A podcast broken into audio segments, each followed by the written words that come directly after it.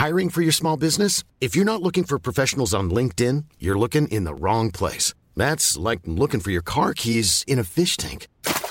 LinkedIn helps you hire professionals you can't find anywhere else, even those who aren't actively searching for a new job but might be open to the perfect role. In a given month, over 70% of LinkedIn users don't even visit other leading job sites. So start looking in the right place. With LinkedIn, you can hire professionals like a professional. Post your free job on linkedin.com slash people today. Ready to pop the question? The jewelers at BlueNile.com have got sparkle down to a science with beautiful lab-grown diamonds worthy of your most brilliant moments. Their lab-grown diamonds are independently graded and guaranteed identical to natural diamonds, and they're ready to ship to your door. Go to BlueNile.com and use promo code LISTEN to get $50 off your purchase of $500 or more. That's code LISTEN at BlueNile.com for $50 off. BlueNile.com code LISTEN. Hey, it's Ryan Reynolds, and I'm here with Keith, co star of my upcoming film, If, only in theaters, May 17th. Do you want to tell people the big news?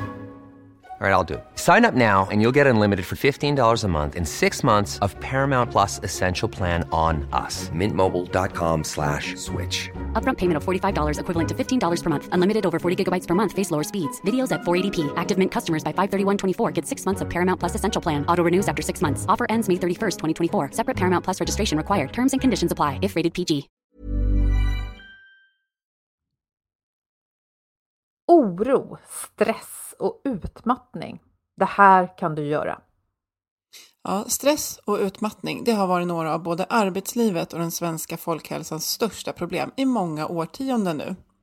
Och när vi började podda så var det faktiskt en av anledningarna till att vi började podda, eller hur? Mm. Ja, men precis. Vi såg en hälsotrend i tiden. Men den tyckte vi verkade snarare bidra till att göra folk sjuka. Och frågan är då, vad har vi lärt oss sedan vi började prata om det här med utmattning? Och då menar jag inte i vår podd, utan i samhället, för sådär 25 år sedan. Mm, för det forskas förstås en hel del, men frågan är om kunskapen når ut där den gör allra mest nytta hos oss som individer och om gemene man har blivit bättre på att både förebygga och hantera olika eh, stressrelaterade problem. Mm. Idag ska vi i alla fall prata om vilka konkreta verktyg som finns för oss var och en. Vad du praktiskt kan göra om en kollega eller medarbetare, eller du själv förstås, drabbas av just stress, oro eller utmattning.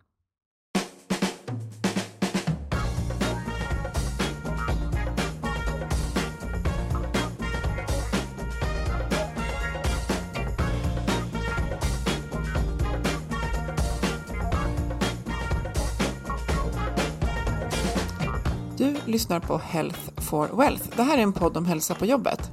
För hälsa, det handlar om så mycket mer än om att knapra morötter och springa runt i tights. Ja, för hälsa kan till exempel handla om bra samarbeten. Att både ha en tydlig riktning och frihet att agera självständigt. Och förstås trygga ledare som har tid att leda. I den här podden tar vi ett helhetsgrepp på hälsan på jobbet. Vi pratar om allt ifrån hur vi hanterar gränslöshet, digitalisering, stillasittande till hur vi tillsammans kan bygga arbetsplatser där människor både mår bra och kan prestera. Vi är Ann-Sofie Forsmark, jag driver organisationen Oxigroup. Och Boel Stier, kommunikationskonsult. Lyssna på oss så får du inspiration, kunskap och idéer varje vecka. För dig som är chef, ledare, jobbar med HR eller medarbetare såklart. Mm, det här ämnet, det känns alltid relevant och jag känner faktiskt att jag har stora förhoppningar inför dagens samtal om att kunna prata om riktigt konkreta saker man kan göra. Så det känns jättekul att få säga välkommen till dagens gäst. Välkommen David Vaskouri.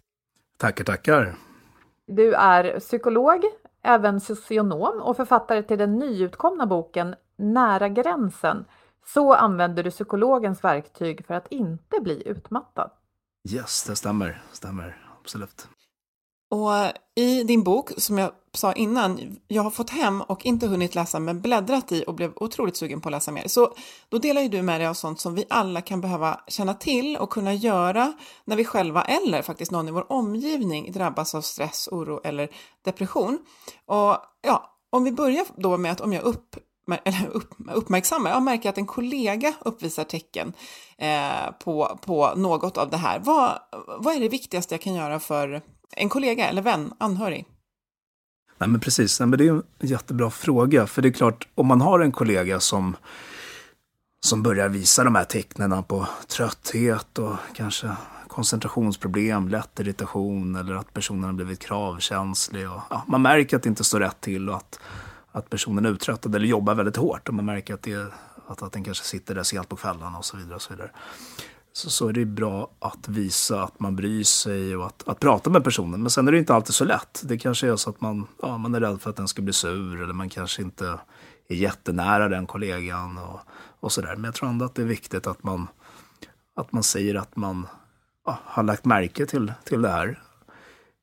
Och inte att man konfronterar på, på något surt sätt, eller, utan att man är verkligen så där försöker göra det på ett väldigt mjukt och, och bra sätt. Och, och att man tar upp det, att man, man lyssnar, att man säger att man finns där. Och, och sen får man se vart samtalet leder. Skulle det visa sig att, att det finns, eh, att, att personen börjar berätta att jo, men jag mår faktiskt inte bra och det är jättemycket stress. Och, och då kan man hjälpa personen vidare. Och, och det kan ibland handla om att prata med HR eller berätta för sin chef. Eller, och, och ibland kan man få, få psykologisk hjälp via arbetsplatsen. Det kan ju vara så att att man har någon sorts företagshälsovård eller att man har något samarbete med, med, med, med, med psykologer. Eller, eller, att personen söker sig via någon försäkringsbolag eller, eller via vårdcentral. Men att man får rätt hjälp och, och då är det psykologisk hjälp och ibland är det också via en läkare som kan sjukskriva, som kan ge sömnmedicin. Eh, så det finns en hel rad olika saker som man gör beroende på hur stort problemet är. Då. Men, men tillbaka till frågan så absolut, jag tycker att man ska ta upp det och, och fråga och, och mm. börja där. Jag tänker att det vi ofta pratar om i den här podden också, det är det här problemet med att eh, vi, vi, vi, kanske då, individen kanske får hjälp, men problemet i grunden kan ju handla om till exempel en ohåll, det kan ju vara chefen som är problemet, det kan vara en ohållbar eh, arbetsbelastning som, eh, ja, då blir det ju plåster på ett sår som kommer liksom spricka upp igen. Ja, ja. Eh, vad, vad tänker du kring den delen? Eller? Ja, Nej, men du har ju helt rätt i det, för att jag menar, man, man brukar dela upp det i yttre och inre stressfaktorer. Yttre stressfaktorer kan vara en dålig arbetsmiljö, där ingår dåligt ledarskap, eller det kan vara att man eh, har otydliga arbetsuppgifter eller överbelastning, underbemanning. Eh, så, så, det kan vara jättemycket som, som ingår där och det försvinner ju inte för att du sjukskriver dig så att säga. Så även om du vilar upp det och din hjärna får vila och du återhämtar dig och allt det där som man rekommenderar så kommer du tillbaka till exakt samma plats så kommer inte det bli något bättre av det. Eh, samtidigt är det inte helt lätt att förändra sådana här, man säger, strukturella problem. Om det finns saker på arbetsplatsen som, som är, där det är stora problem så kommer man inte lyckas förmodligen ändra på det jättefort heller. Um, men, men jag tänker att man får jobba på båda delarna. För att är det så att man till exempel blir sjukskriven då, eh, 100 procent i en månad för att få vila upp sig och sen ska man komma tillbaka gradvis som man brukar göra, två timmar om dagen först och sen fyra timmar om dagen. Då jobbar man även med de yttre faktorerna också, så att man eh, tar bort vissa arbetsuppgifter. Så, så även ifall det skulle vara så att det finns ett större yttre problem så kommer man ändå ta tag i det i arbetsåtergången. Sen är, det, sen är det inte alltid så att det, att det funkar helt perfekt. För det finns många arbetsplatser som inte vet hur, hur, de här, eh, hur den här rehaben ska gå till. Eller man kanske börjar ge personen för mycket arbetsuppgifter för tidigt. Eller som du var inne på, om det är ett dåligt ledarskap så kommer inte det kanske förändras från en dag till nästa. Men det är ändå viktigt att man pratar om det och att, att eh, man försöker eh, få till förändringar. För, för att om det, man inte får till förändringarna så kommer det bli samma resultat igen. Man är mm. tillbaka efter en månad och sen så händer samma sak igen så att säga. Nej, men om vi börjar där, för jag inbillar mig i alla fall att det är just det här att börja uppmärksamma i tid. Det är väl därför du har skrivit ja. den här boken, för att vi är ja. ofta ja. för sena, eller? Ja, ja. absolut. För nu, precis. Det, det, om man väntar för länge, vilket man oftast gör, det är då man det är då folk lägger märke till det, eller det är då man går till vårdcentralen eller till HR. Det, det är ju när man redan är där, så att säga. Man kanske redan har passerat den här gränsen för utmattning. Men det man vet är att ju tidigare man söker hjälp, desto bättre är det, desto större chans är det att förebygga. Um, för att när man väl är utmattad, då finns det inte jättemycket att göra för att påskynda processen. Eh, då, då, får man liksom vänta ut det så att säga. Men gör man det i tid, innan skadan har blivit st stor, då kan man förebygga så att man, ens, så att man inte hamnar där från början. så att säga. Mm. Så det är, därför, det är det som är tanken med boken, det är därför den heter Nära gränsen. Men just att hur kan du göra för att i tid förebygga så att du senare inte behöver gå till vårdcentralen eller hamna där med de, med de här symptomen. Och då är det mycket den här balansen då, med att få in återhämtningen och mm, jag tar upp det här med energiglaset, det här med att fylla på energin och, och se upp med att inte ha för många saker som tömmer energiglaset. Och, och som du var inne på, medvetenheten. Exakt. Ja, vi kan mm. väl återkomma till dina, för det där låter jätteintressant hur du liksom visualiserar vad det är vi behöver. Men om vi dröjer kvar lite vid det här, för det verkar så oerhört viktigt det här att både vi själva och omgivningen faktiskt uppmärksammar tidiga signaler på stress, eh, utmattning, eh, oro, vad vi vill kalla det för. Och, och du nämnde några signaler, vi kan väl eh, beskriva dem eh, så att vi liksom känner igen dem när vi ser dem. Och du sa det här, man, man blir lättirriterad. Eh, kravkänslighet sa du att man kanske, ja. Och, vill du beskriva lite hur en person som är nära gränsen beter sig? Absolut. Eh, när man det, det brukar vara det här med lättirritation, kort stubin. Så personer som kanske vanligtvis brukar vara lugna, de, de överreagerar för, för småsaker. Och det kan man märka, märka både privat, eh, hemma med familjen kanske, eller även på arbetsplatsen. Så att om man märker en kollega börjar bli lite sådär, eh, ja, irriterad och sur och, och man märker att ja, men den är inte som vanligt. Och det kanske inte bara är en dag utan det är flera dagar och sådär. Ja, men då kan det vara ett symptom på att det, det kan såklart handla om andra saker, men stress skulle kunna vara ett skäl. Sen tar vi upp det, det här med kravkänslighet är också en vanlig. Och det är när man börjar tycka att saker som vanligtvis inte är jobbiga har blivit jobbiga. Det kanske räcker med att telefonen ringer och sådär. Eller... Så man märker att det är någon som är där, som, som till exempel säger att Nej, men jag orkar inte mer och man märker att den gör så tidigt innan det verkligen är, är för mycket så att säga. Då, då kan det vara ett tecken på kravkänslighet. Så det är också ett, ett viktigt tecken att titta på. Sen har vi det här med trötthet, både fysiskt och psykiskt. Så fysisk trötthet skulle vara någon som säger jag orkar inte gå upp för trappan till exempel. Eller jag orkar inte träna. Jag är så himla svag när jag går och tränar. Eller jag orkar inte springa på löpbandet. Det skulle också kunna vara ett symptom.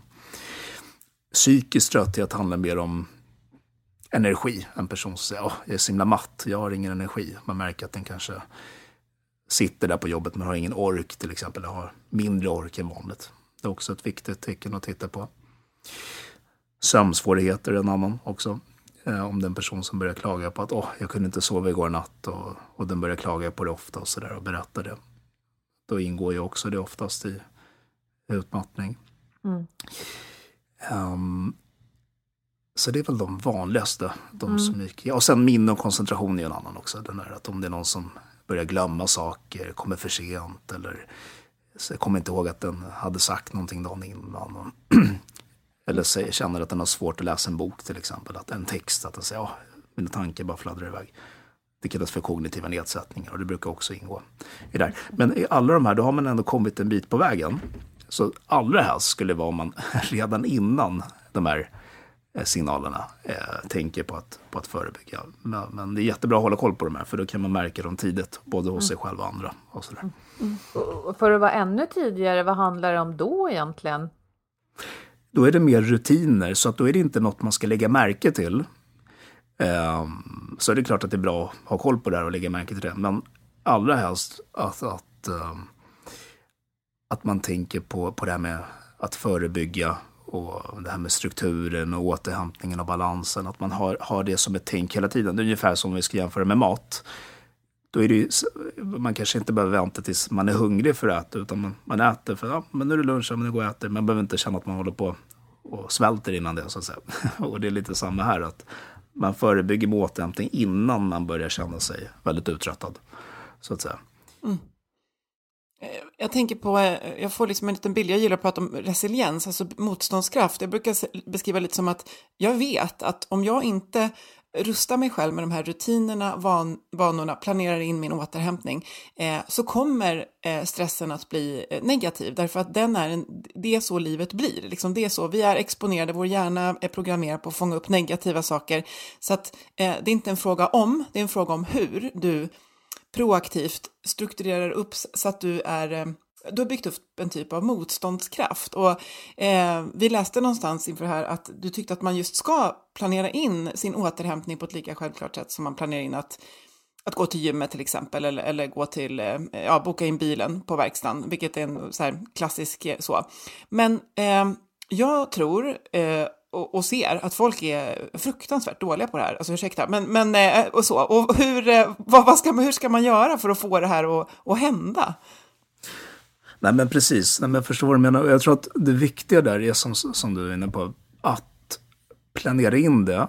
Men precis som du är inne på, det är inget vi gör per automatik. För att det, det är någonting som inte premieras så mycket i samhället. Och, och det är sällan, alltså det är inte jättemånga föräldrar som kanske pratar om återhämtning. Oftast är det mer fokus på prestation, att man ska uppnå mål. För det är det som är som man vill oftast med, med sina barn och, och, med sig själv. Att man, man ska komma in på en utbildning eller man ska, man ska vara duktig på saker. Och, man ska, och det är så mycket bekräftelse i det och det är så mycket det här med, med liksom, om man tänker status i samhället och så vidare. Det, det är ju sånt som är förknippat med prestation som kräver någonting av oss.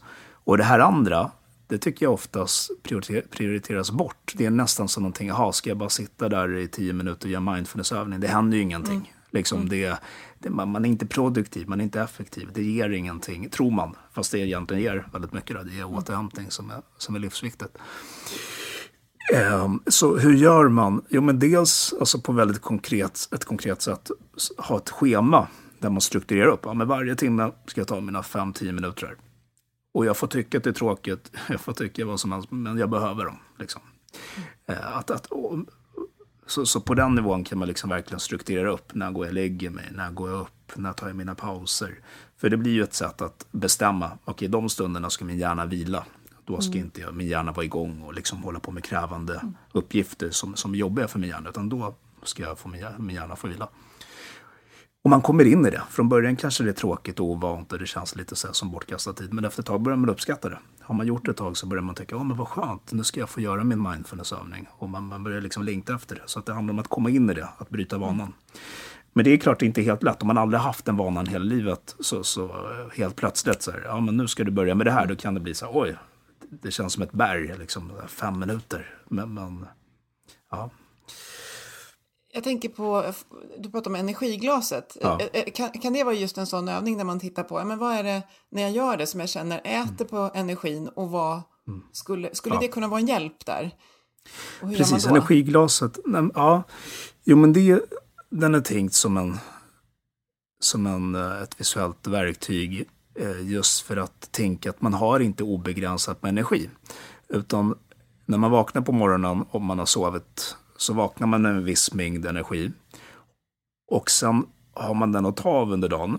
Och töms den alldeles för mycket, ponera att man skulle gå upp och så skulle man bara börja göra massa jobbiga arbetsuppgifter och krävande saker och inte ta någon paus. Då märker man ju ganska efter några timmar att oj, nu är jag helt slut. Eller, men, men det är därför man, det gäller hela tiden att, att fylla på det under tiden så att säga. Så att om man tar den här pausen eh, varje timme på 5-10 minuter där man blundar och magandas till exempel. Och, och sen tar man den där lunchen där man tar bort mobilen och man försöker vara närvarande när man äter och man kanske inte pratar om jobb under tiden och så vidare. Då fyller man på glaset kontinuerligt under dagen och då behöver man aldrig vara där nere. För det är, det är när man är där nere och under en längre tid, då de här symptomen börjar komma. Som vi var inne på, med minnet och koncentrationen och tröttheten och allting. Så det handlar hela tiden om att hålla det här glaset högt. Och, och där hjälper det här veckoschemat en med strukturen. Att man tänker, okej, okay, men när har jag mina pauser där jag fyller på mitt glas? Eller när, och det är inte bara pauser, utan även sociala relationer med folk man tycker om. Alltså att kanske ha en vän som man ska träffa som, som man ser fram emot. Det kan vara något som fyller på med energin. Det kan vara ett träningspass. Det kan vara ett fritidsintresse som är kravlöst. Eh, men om man hela tiden har, får in det där, då hinner ju aldrig det där glaset bli tomt. Så att hela tiden ha det där plus och minus-tänket. Att det kan inte bara vara att hela dagen är bara en massa minus, måste, borde, en krav. jobba hårt utan pauser, skippa lunchen, komma hem, städa, hämta barnen, sen går man och lägger sig. Då var det bara en massa minus efter varandra. Mm. Och så gör man så dag ut och dag in. Jag kan känna igen det där eh, väldigt mycket i, i, under dagar eller kanske till och med veckor när det är lite för mycket att göra. Att det känns så skönt att få jobba på för att man tänker så här, åh men jag vill ju bara bli klar med det här för då kan jag få vila. Men då gäller det väl att inse att ja, men man blir mm. ju aldrig helt klar som du brukar säga Ann-Sofie. To-do-listan, liksom, för, för många av oss så fylls den på hela tiden. Och, och, och, lite grann som att ja, men jag borstar tänderna varje morgon innan jag börjar jobba och jag borstar även tänderna varje kväll innan jag går och lägger mig. Lite sådär att vi ska börja se våra pauser som de är inplanerade, de ligger i kalendern till och med kanske. Ja, mm. ja precis. Att det, att det blir rutiner som sitter och som, och som till slut blir en vana. Jag menar, gör du mindfulness en kvart varje morgon i ett halvår. Till slut så kommer det nästan bli naturligt tror jag. Att, att man kommer känna att, man, att, att om man missar den så kommer man känna att man saknar den nästan. Att, att komma dit där man får in de här bra, bra rutinerna. Och komma ihåg att jag gör det här för att det är bra för mig. Det är inte bortkastad tid. Utan det här är ungefär som att äta. Sådär, mm. Eller borsta tänderna. Liksom, vi behöver det för att ta hand om vår hjärna. så att säga. Jag, jag tror där att eh, många av oss som är lyhörda, vi känner att men nu är järnbatteriet liksom på väg på minus under dagen för att som du säger, vi går upp och börjar prestera och sen är det ingen paus. Men jag tror att för många så har det här blivit man har sen accepterat att så här är det. Liksom. Och jag tänker att det kräver så mycket just reflektion på eh, både prova och utvärdera effekten och känna att ja, men jag får ju mer energi och faktiskt kan jobba mer kanske effektivt och produktivt, även fast det inte är det vi jagar efter här. Men det gör ju också att jag ofta Alltså jag känner att jag kan koncentrera mig på min arbetsuppgift. Men det kräver verkligen den där modet att testa det här, att testa att ta en fem minuters paus, att testa att ta en lunchpaus eh, och sen reflektera på att jag känner effekten på min, min energi. Och jag tror att det är, det är en mm. sån tröskel för vissa att, ja. eh, ja. som Boel säger, ja, men jag gör klart, ja. så blir jag absolut. klar. Ja, ja, ja. Nej, men absolut. Nej, men jag håller med dig, för att det finns en det finns en skön känsla i att bli klar. Um, sådär att, åh vad skönt, nu blev jag klar, nu kan jag gå hem. Men precis som du är inne på, vad, vad händer om man aldrig blir klar? Om det, finns, om det är en överbelastning, om det är en, ett, liksom ett inflöde av arbete som aldrig blir klart, om det, det är nya projekt hela tiden och så vidare. Och så vidare. Då blir man ju aldrig klar och då får man aldrig återhämtning. Så att man kan inte lägga återhämtningen, den får inte vara beroende på när uppgiften blir klar, utan den måste vara beroende på ditt egna dagsschema mm. och att man prioriterar sina behov och sin hälsa före arbetsuppgifterna. För det finns ju egentligen inga arbetsuppgifter som är viktigare än ens hälsa. Men det är ju det som är problemet i stress, att man, man felprioriterar, att man prioriterar upp jobbet för att nej, men jag vill inte att chefen ska bli sur eller jag vill inte tappa den här, löne, mm. den här eh, liksom, löneökningen som jag väntar på. Eller, så man, man gör de här sakerna viktiga och det är för att de ger belöningar. Jag tänker att det här med duktighet och bekräftelse och, och kortsiktighet människan generellt är ju kortsiktig, men om man, ska, man väljer det som ger en, en belöning snarare än det här långsiktiga som kanske inte känns. Eh, till exempel att vila. Det, det, det är inte alltid man känner att åh, jag fick ut någonting av det. Då ger det ju mer att kanske bli klar med den här arbetsuppgiften. Men att man får tänka mer på årsbasis, på längre basis hela tiden och mm. påminna sig om varför gör jag det här? Um, men det är inte helt lätt, det, det är det verkligen inte, att bryta det.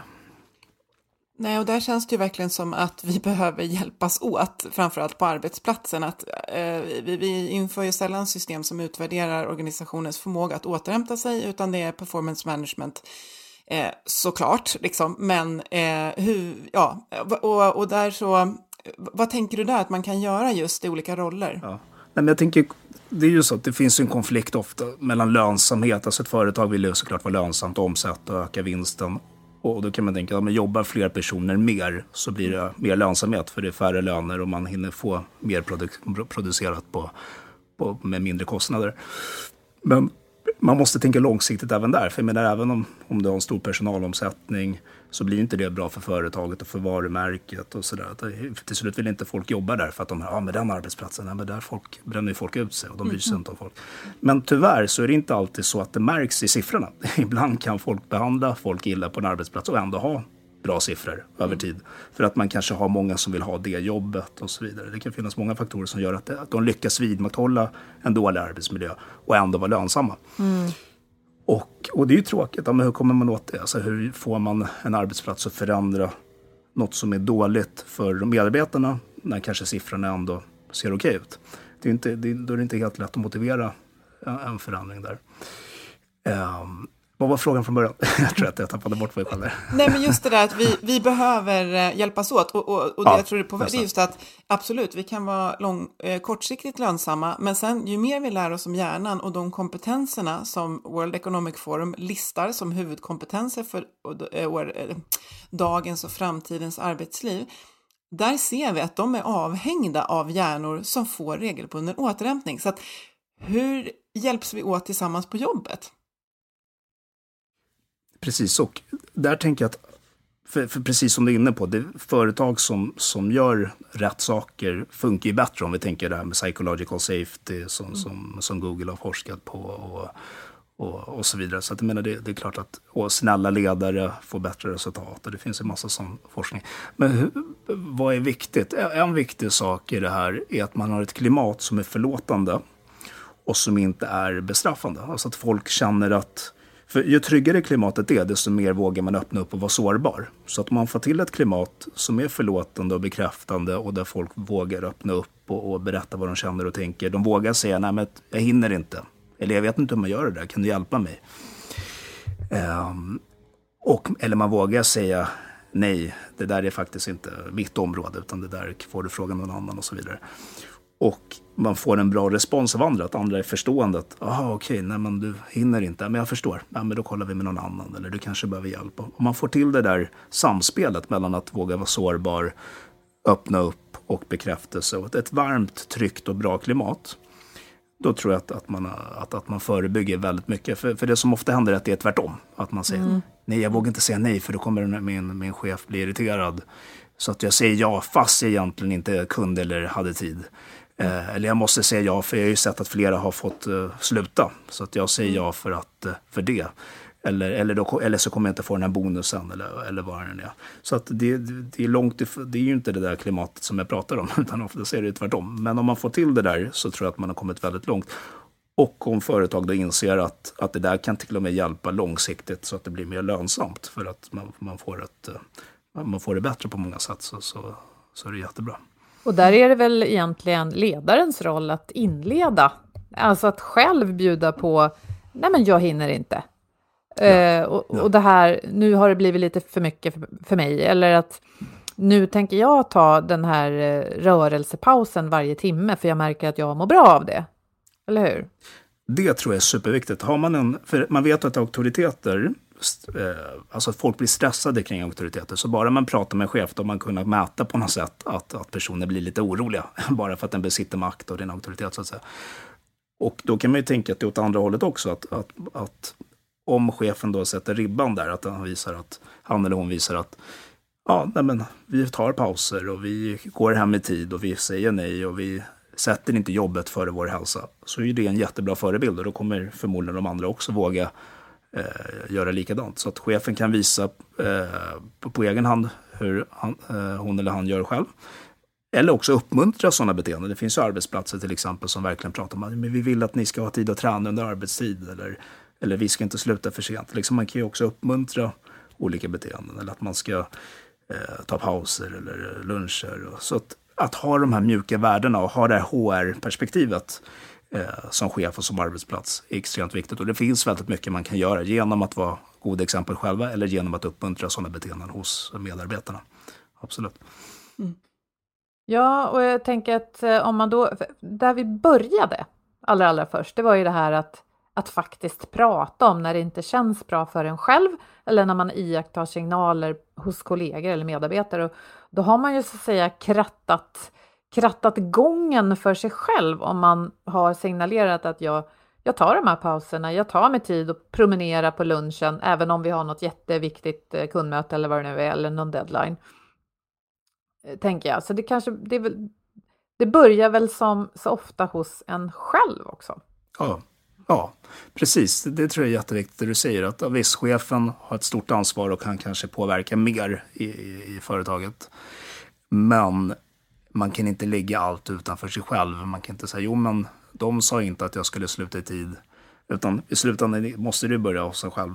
Sådär, för att det är ju en själv man har, har ansvar över. Och, eh, som alla ligger utanför. För är, är det tillräckligt många personer som ligger hos sig själva det ansvaret så kommer det också påverka det yttre, tänker jag. För då, då det smittar av sig som ringar i vattnet och sådär. Så att, eh, ja, nej, men absolut.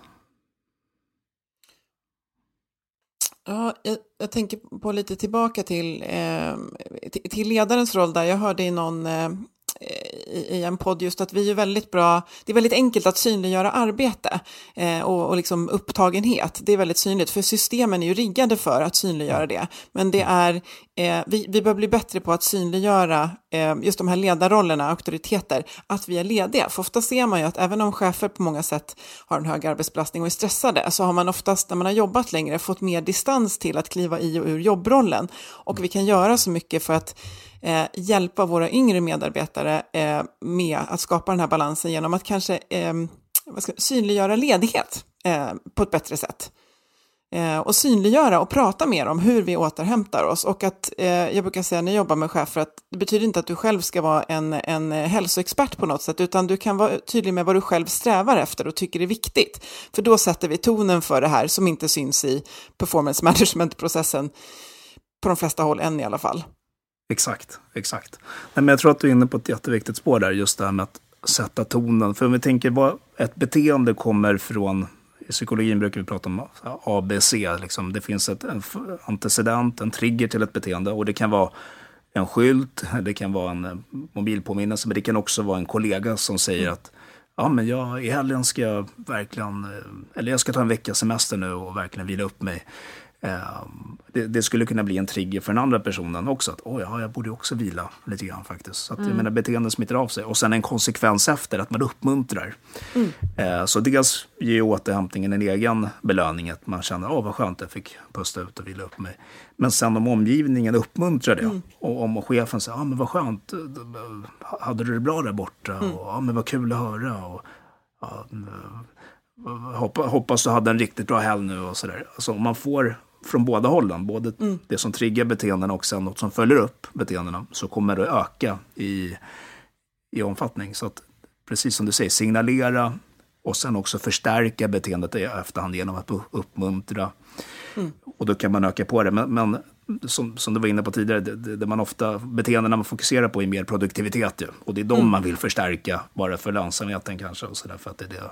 Men man får inte glömma att människan inte, människan är inte bara en, någon som ska jobba där, utan det är också en människa med, med behov och, och, som måste må bra och, och, och i helheten. Mm. Även om man är på arbetsplatsen. Man, kan, man är inte bara en maskin. när man, Nej, man verkligen inte. Och man kan inte behandla folk som att de var en maskin. Nej.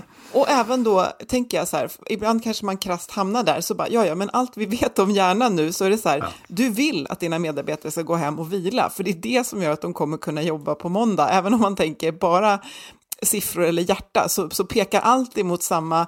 Eh, och det är så intressant det här med ABC, för både jag och Boel är eh, OBM-beteendenördar. Ah, och, ja, ja, och jag tänker just det där att den här konsekvensen, det är den, jag tror man måste stanna ibland och titta på så här, ja men på riktigt, vad är konsekvensen? För att man kanske lägger till någon policy, det står ingenstans att folk ska jobba 60 timmar i veckan. Men vad är konsekvensen? Om du då blir premierad på de beteendena eller att eh, chef, ja, men svara på mejl på en söndag och få svar från chefen, det är mycket starkare än vilken policy som helst. Så att konsekvenserna på pappret eller på vad som uppfattas, och de här sociala starka konsekvenserna är ju de som eh, vi liksom styrs väldigt mycket av. Absolut. Jo, precis. Om man skrev på ett avtal för ett, två år sedan och så står det att man ska jobba 40 timmar, mm. men sen så jobbar alla 60 timmar så kommer man glömma bort det där pappret och så är det ju mm. Liksom mer konsekvenserna där. Och jag vill inte vara den första som går hem tidigt och så får man någon kommentar sådär. Jaha, ska du redan hem? Och så mm. känner man lite skam och sen så känner man sig lite kanske bestraffad där och så börjar man, nej men jag ska inte gå hem tidigt för då får jag bara de, de där kommentarerna och så vidare. Och så så det, det, precis som du är inne på, det, det är mycket starkare än, än, än vad som står i någon policy eller något avtal som man skrev på för, för länge sedan. Så att säga. Nej, men Den här ABC-modellen tycker jag är bra att ta med sig framförallt som ledare men även som kollega kring, ja, om, om man då har med, alltså, kollegor som man tycker verkar vara i farozonen, att man tänker då på att B står för den personens beteende. Och det kan jag inte helt och hållet styra, men jag kan styra A. Alltså vad är det jag sätter igång hos andra? Vad är det jag pratar om? Vad är det jag signalerar? Och sen då iaktta beteenden hos andra och vad är det jag bekräftar och lyfter upp?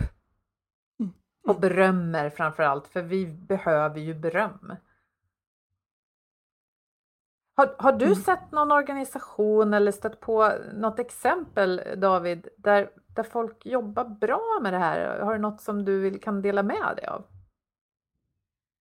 Ehm, jo, men jag tycker att ehm, Jag funderar nu på vilka som jag... I mitt yrke träffar jag oftast de som, som det inte går så bra för. Um, alltså som, där det kommer någon som, är, som har blivit utmattad. Nej, men jag tycker att det finns arbetsplatser som... Något jag märker, det finns en stor skillnad när, när personer väl har blivit utmattade och ska tillbaka i arbetsåtergångar. Uh, och där tycker jag att det finns verkligen en skillnad i hur bra man sköter det. Um, för det finns vissa arbetsplatser som knappt vet hur man ska göra och eh, personen får liksom driva det där själv nästan. Att, jo, men så här, den vet knappt hur den ska göra så att säga. Och något jag tycker är bra, det är de arbetsplatserna som, som verkligen tar det där på allvar och säger men vi vill verkligen att du ska må så bra som möjligt. Så att borta den tiden du behöver och sen tar de allting, de läser in sig hur man gör med en arbetsåtergång och med de här procenten. Och, så att man ska gå tillbaka 25 procent och sen 50 procent. Och de försöker verkligen vara måna om att personen inte ska få, få för mycket för tidigt. Och, och sådär. Och, och det, det, där har jag sett på en hel del arbetsplatser som, som verkligen tar det där på allvar. Man märker att de genuint vill att personen ska må bra. Inte bara att den ska komma tillbaka och bli produktiv så fort som möjligt. Utan att, att, de, att de visar att nej, det viktiga här är att du mår bra. Och att det finns till och med chefer som säger det. Liksom att vi, det viktigaste är att du mår bra. Och sådär. Eh, men, men, så det finns exempel åt båda hållen. De som sköter Ja, för det vi bättre inledde- och, och sämre. Ja. Eh, Jag tror jag sa det i början av eh, vårt snack här att ja, vad har vi lärt oss? För nu har vi pratat om utmattning. Jag drog till med 25 år, för det är vad det känns som för mig i alla fall. Ja, men sådär att, att vi faktiskt sätter ord på det här med utmattning och jag tror vi alla, eh, om vi inte själva varit där så känner vi minst en eller två som verkligen har så kallat då gått in i väggen. Och det kanske är så att då har vi lärt oss, i vissa fall i alla fall, hur vi gör efter och att vi liksom, tar det på allvar. Men är det så att vi fortfarande är dåliga då på det här innan, där vi skulle kunna rädda så mångas hälsa faktiskt? Jo, men det finns en ökad medvetenhet, men det finns väl också en ökad, jag tror att den är ökad i alla fall, just ja, med det här med hur, företag, hur man jobbar. Alltså att man jobbar mer än 40 timmar i veckan och man jobbar kvällar och, och liksom eh, väldigt mycket startups och mycket kring företagande och så vidare. Så att jag tror att det, det finns som en konflikt där. Så att vi kanske vi vet mer än tidigare och vi kan mer teoretiskt. Men sen, som vi var inne på, de här förstärkningarna och sådär, att, att för, företagen jobbar väldigt hårt och vill vara lönsam och så vidare. Så att, eh, och att man blir lite kortsiktig där. Eh, så jag tror att båda, jag skulle gissa på att båda har ökat. Alltså både att man har ökat medvetenheten men också att pressen har, har ökat.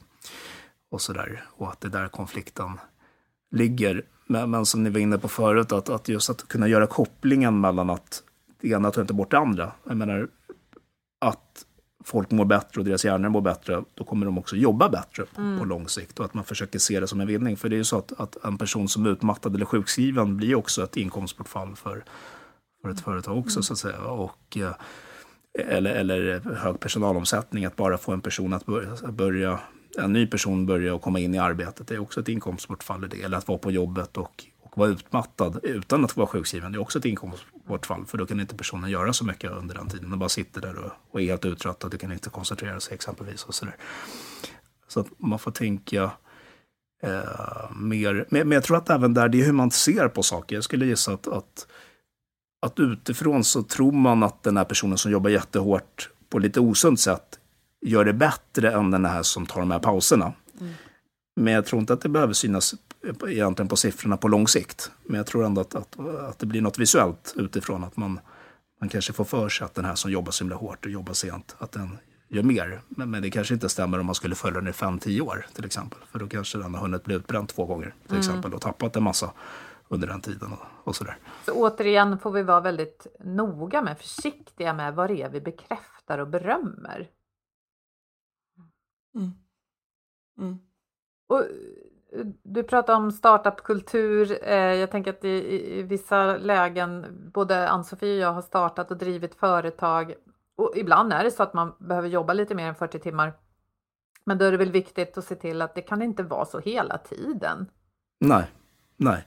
Nej men precis. Det är ju det är extremt viktigt. Och eh, för jag menar, det, det, kan ju vara en minskad stress på ett sätt i att ha eget i och med att man, man kanske inte har någon chef. Man, man, man, man slipper den här yttre. Om om, ibland kan man bli stressad av ett dåligt ledarskap, men om man är sin egen chef så, så kanske det är mindre av den stressen. Men det, sen kanske det är mer i, i form av fler timmar till exempel, eller att man ska söka uppdrag. Eh, så, så det kan bli en annan typ av stress. Men just att inte ha för bråttom. För jag menar, det, kan ju också bli en stress för många personer att de vill öka liksom, från år till år eller att de är inne och känner någon sån här oj, nu har jag börjat, det måste gå. Men att, och det är kul att ett företag går bra, men att det inte får gå ut över, över ens hälsa. Det är väl det som är den här, äh, det får ta lite extra lång tid nej, jag, jag, jag, kanske inte tar det där samtalet med den kunden, så ringde jag klockan 19. Jag får vänta till imorgon, även om risken är att den går till en annan person. Mm. Nej, men det får vänta, för att det, nu får jag prioritera min återhämtning. Så det, evig, det blir som en evig kamp där på något sätt med den kortsiktiga belöningen och det här långsiktiga liksom, vilan. Mm. Eh, men, men, jag tror att ju fler gånger man gör de rätta valen, de sunda valen, desto enklare blir det. Och mm. likaså åt andra hållet, ju fler gånger du gör de här osunda valen, desto större blir blir den identiteten, mm. den här stresssidan. Så det gäller hela tiden att försöka välja rätt där. Ja, en, en, personlig reflektion eller som jag ser det är ju ja. att det kräver just det, reflektion över vad är, vem vill jag vara och hur vill jag bete mig och vilka prioriteringar och principer sätter jag upp för mig själv. Och att de i stunden kan kännas jättejobbiga. Jag har faktiskt eh, skjutit på ett uppdrag där jag kände, jag sa att jag kommer inte kunna vara 100% på grund av att vi har vabbat on-off i två veckor. Eh, och kände så här, herregud, det här har jag aldrig gjort förut, för jag liksom brukar bita ihop och så är jag väldigt duktig på att vila. Men det mottog så himla bra och jag kände det var så lätt att fatta det beslutet, för det är i linje med mina värderingar och mina principer och de tjänsterna som jag levererar. Men jösses vad svårt det är och är det någonting som, jag, eh, liksom, som du beskriver så bra här, det är just att Eh, du behöver stanna upp och, och, och reflektera och att eh, ta det lugnt, det är ju att göra att du slipper kanske bakslagen som tar mycket längre tid än att ta det lite lugnare framåt. Alltså summan är att du kanske rör dig framåt i ett hållbart tempo snarare än att rusa fram och så blir det tvärnit med jättestora bakslag. För det är det vi ser när människor, om vi då kallar det för att gå in i väggen eller går över gränsen, att det, är, det blir en väldigt lång väg tillbaka snarare än att takta på ett bra sätt på något sätt. Men det är såklart eh, att vara anställd har en utmaning och att, eller många, att vara egen har andra och ibland är de lika också. Men eh, det här året vi har bakom oss nu, eller lite mer än ett år är det faktiskt som vi har levt i den här coronapandemin. Och eh, gissningsvis så har oron ökat nu alltså överlag, både hos de som har och inte har jobb, hos de som kör eget, hos de som är anställda, i hela samhället. Och vad, vad kan det ge för effekter David, när så många är oroliga samtidigt? Jo, men det jag har märkt är mycket, bland annat den här att jobba hemifrån har ju varit verkligen en, en sån där som har varit jobbig för många. För att dels att det blir stressigare på ett sätt för många. Eh, just att man sitter med skärmar så himla mycket. Liksom man får inte de här pauserna, de här fikapauserna och det här liksom mänskliga, liksom sociala på samma sätt. Utan det blir väldigt effektivt. Möte efter möte efter möte. Väldigt mentalt krävande. Så, så att det blir en ökad risk kanske för utmattning där. Men sen också det här att bara komma ut. För om vi tänker, det, det man rekommenderar vid depression till exempel, det är ju beteendeaktivering. Att man kommer ut och man gör saker och man man, man träffar människor och man, man, man liksom... Och det kan man inte göra om man sitter då hemma eh, åtta timmar och sen ska man vara hemma resten av kvällen och så blir man mer passiv och man är uttröttad och uttråkad. Och, Så, så det finns en ökad risk både för, för, för utmattning men också för depressioner. Och sen hela den här oron som du är inne på. Jag menar, och hur blir det med vaccinet? Hur blir det med mutationerna? Om man är i någon bransch som har blivit utsatt, vi tänker hotell och restaurangbranschen eller jättemånga branscher eller, eller inom sjukvården. Mm. Jag har läk, läkarkompisar som, som berättar liksom att det är väldigt stressigt. De blir tvingade att jobba till och med under semestrarna. Bara, bara någon som berättar. Så Ja, så, så det blir som ett, om man kallar det för samsjuklighet, men liksom en, en blandning av stress, ångestsymptom, depressionssymptom i stor utsträckning. Och vad kan det leda till i förlängningen? Ja, men ökade sjukskrivningar, att personer mår dåligt, att det påverkar familjerna, det kan påverka barnen. Så att det finns en stor rad olika negativa konsekvenser av, av det, tyvärr. Mm. Och, och, du som då säger eh, i din bok att man behöver inte gå till en psykolog för att göra en psykologisk förändring. Så om vi då vet med oss att vi, vi är mer oroliga just nu, så är det bara. Och, och det kommer antagligen många av mina kollegor och medarbetare vara. Vad kan vi tänka på då? Det här att uppmana varandra att ta pauser naturligtvis, det har vi redan pratat om. Um, men är det någonting annat? Jag tänker på de här konkreta tipsen du har i boken som vi kan tänka på när vi liksom har det här runt oss hela tiden faktiskt. Mm. Nej men precis, Nej, men det som du är inne på, man behöver inte få träffa en psykolog för att göra en förändring. Alltså vissa arbetsplatser, vi pratade om bra arbetsplatser, de kanske Uh, ibland kontaktar de oss och säger ja, men vi vill att alla ska få uh, träffa någon i förebyggande syfte. Och säger ja, men det är jättebra, för då har man signalerat att man kan ha, ha någon att prata med. Men det behöver inte vara en psykolog, utan ett, ett verktyg kan ju vara att bara få prata med, med någon. Så man vet att det sociala är extremt viktigt, både förebyggande mot depression och även mot, mot, mot, mot utmattning och så vidare. Att, att ta kontakt. Så om man märker att, att, att man har någon i sin omgivning som drar sig undan, att, att, att ta kontakt med den, kolla hur den mår. Sen är det klart att man ska respektera om personen vill ha egen tid och sådär, att man inte blir för eh, på. Men, men ändå att man visar att man finns där. Att man, jag vill gärna träffa dig och umgås. Så den sociala tårtbiten får man inte glömma. Och det är någonting som, som, man, kan, som man kan tänka på liksom varje dag, varje vecka. Hur får jag in mitt sociala, så att säga. Speciellt nu under coronatiderna. så där Då förebygger man depressionsbiten. Sen det här med oro. Eh, där kan mindfulness vara bra. Man vet att personer som gör mycket mindfulness regelbundet, vi säger 10, 20, 30 minuter om dagen, eh, men man kan börja med fem till och med om man tycker att det är för mycket. Så redan det börjar göra skillnad med det här med tankarna. För väldigt mycket av oro är ju att vi fastnar i våra tankar. Och tror på, på dem för mycket. Och många av de här tankarna stämmer inte, utan det, det, sådana här alltså hypotetiska situationer som vi, som vi får för oss att vi ska råka ut för det. Tänk om det händer och tänk om det händer och tänk om det händer. Så just mindfulness har man sett är bra eh, mot det. Att man blir bättre på att kunna liksom, ha en distans i tankarna, Men bättre på att kunna rikta om uppmärksamheten till andra saker. Man blir bättre på att se, men vänta, ger det mig någonting att sitta och tänka på det här just nu? Nej, det gör det inte, för det här problemet är inte ens ett riktigt problem kanske rikta upp uppmärksamheten, aktivera sig med någonting annat. Så det är också en sån där som man kan tänka på på egen hand, mindfulness. Och sen som jag var inne på förut, med aktivitetsschemat, att man då inte bara får in pausen, utan man försöker få in alla de här viktiga delarna i livet. En annan sak jag tar in upp i boken är livskompassen, som jag tycker är väldigt bra. Och den tar upp alla de viktiga tårtbitarna vi behöver för att må bra. Eller de viktigaste i alla fall. Relationer som en, och där ingår då kollegor, vänner, kärleksrelationer, Eh, och sen eh, sysselsättning. Det kan vara jobb och studier till exempel. Och sen har vi hälsotårtbiten och där ingår sömnen, motionen, kosten, alkoholvanorna, mindfulness. Och sen har vi fritidstårtbiten som är själva där, ja, hobbyn och intressen och sånt där. Och det man kan göra där är att man kan försöka undersöka alla de här tårtbitarna, hur nöjd är jag med dem. Liksom man kan gradera dem 1 till 10. Och då ser man rätt fort, så, men vilka, vilka får låga siffror? Mm. Och det är de man behöver jobba på. Det. Och man kan också tänka att man ska få med sig de här tårtbitarna in i veckoschemat. Om man inte vet riktigt, men vad ska jag lägga in i veckoschemat? Då kan man tänka de här tårtbitarna som jag var inne på.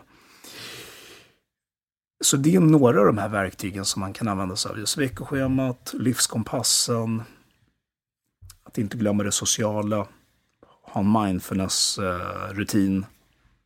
ha en träningsrutin. Och alla de har forskningsstöd och, och, och, och gör man dem regelbundet så, så gör de en skillnad. Så att säga. Så att det är verkligen sånt som man inte ska underskatta.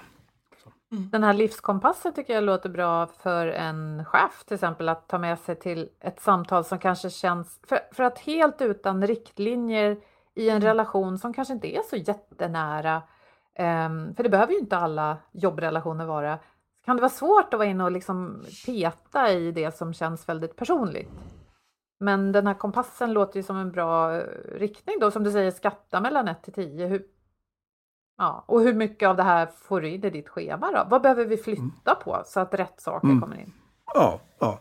Nej, men precis. Nej, men jag tror att det där var ett jättebra förslag. Att man skulle kunna ha med sig den in till exempel i ett, i ett, ett samtal med, med, med medarbetarna. Och, uh, och sen får man känna av, jag menar det är klart det är inte dens roll att vara någon sorts terapeut och det skulle kunna kännas lite integritetskränkande för personen om den börjar, som du var inne på, peta för mycket så att säga. Men, men, men det behöver inte vara på det sättet, jag ska få massa information, hemlig information om dig. Det är inte det det handlar om, utan det handlar mer om så här, nej men jag bryr mig om dig som medarbetare. Såklart både att du gör dina arbetsuppgifter, men också att du mår bra mm. som person. Liksom, jag bryr mig om det och arbetsplatsen bryr sig om det och, och, och, att ta upp de här. Så vi vill att, att ditt, ditt jobb och ditt liv ska funka och, och, att du tänker på de här bitarna med relationer och sen att jobbet inte får ta alldeles för mycket och att du inte ska behöva gå runt och oroa dig på kvällarna över dina arbetsuppgifter. Utan då vill jag att du kommer till mig i så fall så ska vi hjälpa dig. Att du får till hälsan, håller koll på sömnen. Du får gärna signalera ifall du skulle få sömnproblem för då kanske kan, kan vi hänvisa dig till vår företagshälsovård till exempel. Eller, eh, och, och, och, att du hinner med annat. Och jag tror att gör, man det, att man pratar på det sättet, då kommer personerna känna, känna sig mer avslappnade och veta oj, de bryr sig om mig. Mm. Och de vill att jag ska få in de här viktiga tårtbitarna i mitt liv. För att de bryr, bryr sig om mig som människa, inte bara som en, att jag ska vara produktiv. Så, så det var ett superbra förslag. Verkligen. Mm. Mm. Ja, det finns ju mycket att göra på olika nivåer, men och jag tycker det ändå, även om vi brukar säga det att vi ska lyfta liksom från individen att behöva hantera, så, så har vi så mycket att vinna på att rusta oss och det är, har vi verkligen kommit in på idag hur man kan göra och det handlar ju mycket om att ta hand om saker som har forskningsstöd för att minska stress men också hjälper oss att må bra eh, på flera sätt. Alltså, ja, inte bara hantera stressen utan också öka vårt välmående. Och det är bra när samma aktivitet kan leda till flera saker. Så tack så jättemycket för att du var med oss idag. Som sagt, jag tror alla har, eh, kan ta till sig eh, innehållet i det här avsnittet och antingen stötta sig själv eller en kollega eller en vän för den delen. Stort tack till er för att jag fick vara med. Stort tack. Ja, vår samarbetspartner motivation.se, Sveriges ledarskapssajt, har många artiklar som handlar om stress, hur vi kan hantera, förebygga det och den här veckan har vi valt en som heter Utmattning, effekten av ett överbelastat hotsystem. Och vi lägger en länk till den artikeln i inlägget på vår hemsida eller i din poddapp. Mm. Och med det, vi tackar David och vi tackar våra samarbetspartners Motivation.se och förstås Agda Media för den här produktionen. Följ oss jättegärna på LinkedIn och interagera och kommentera våra inlägg där, prata med oss och säg hej och så ser vi fram emot att höras om en vecka igen. Tack och hej! Hej då! Hej då!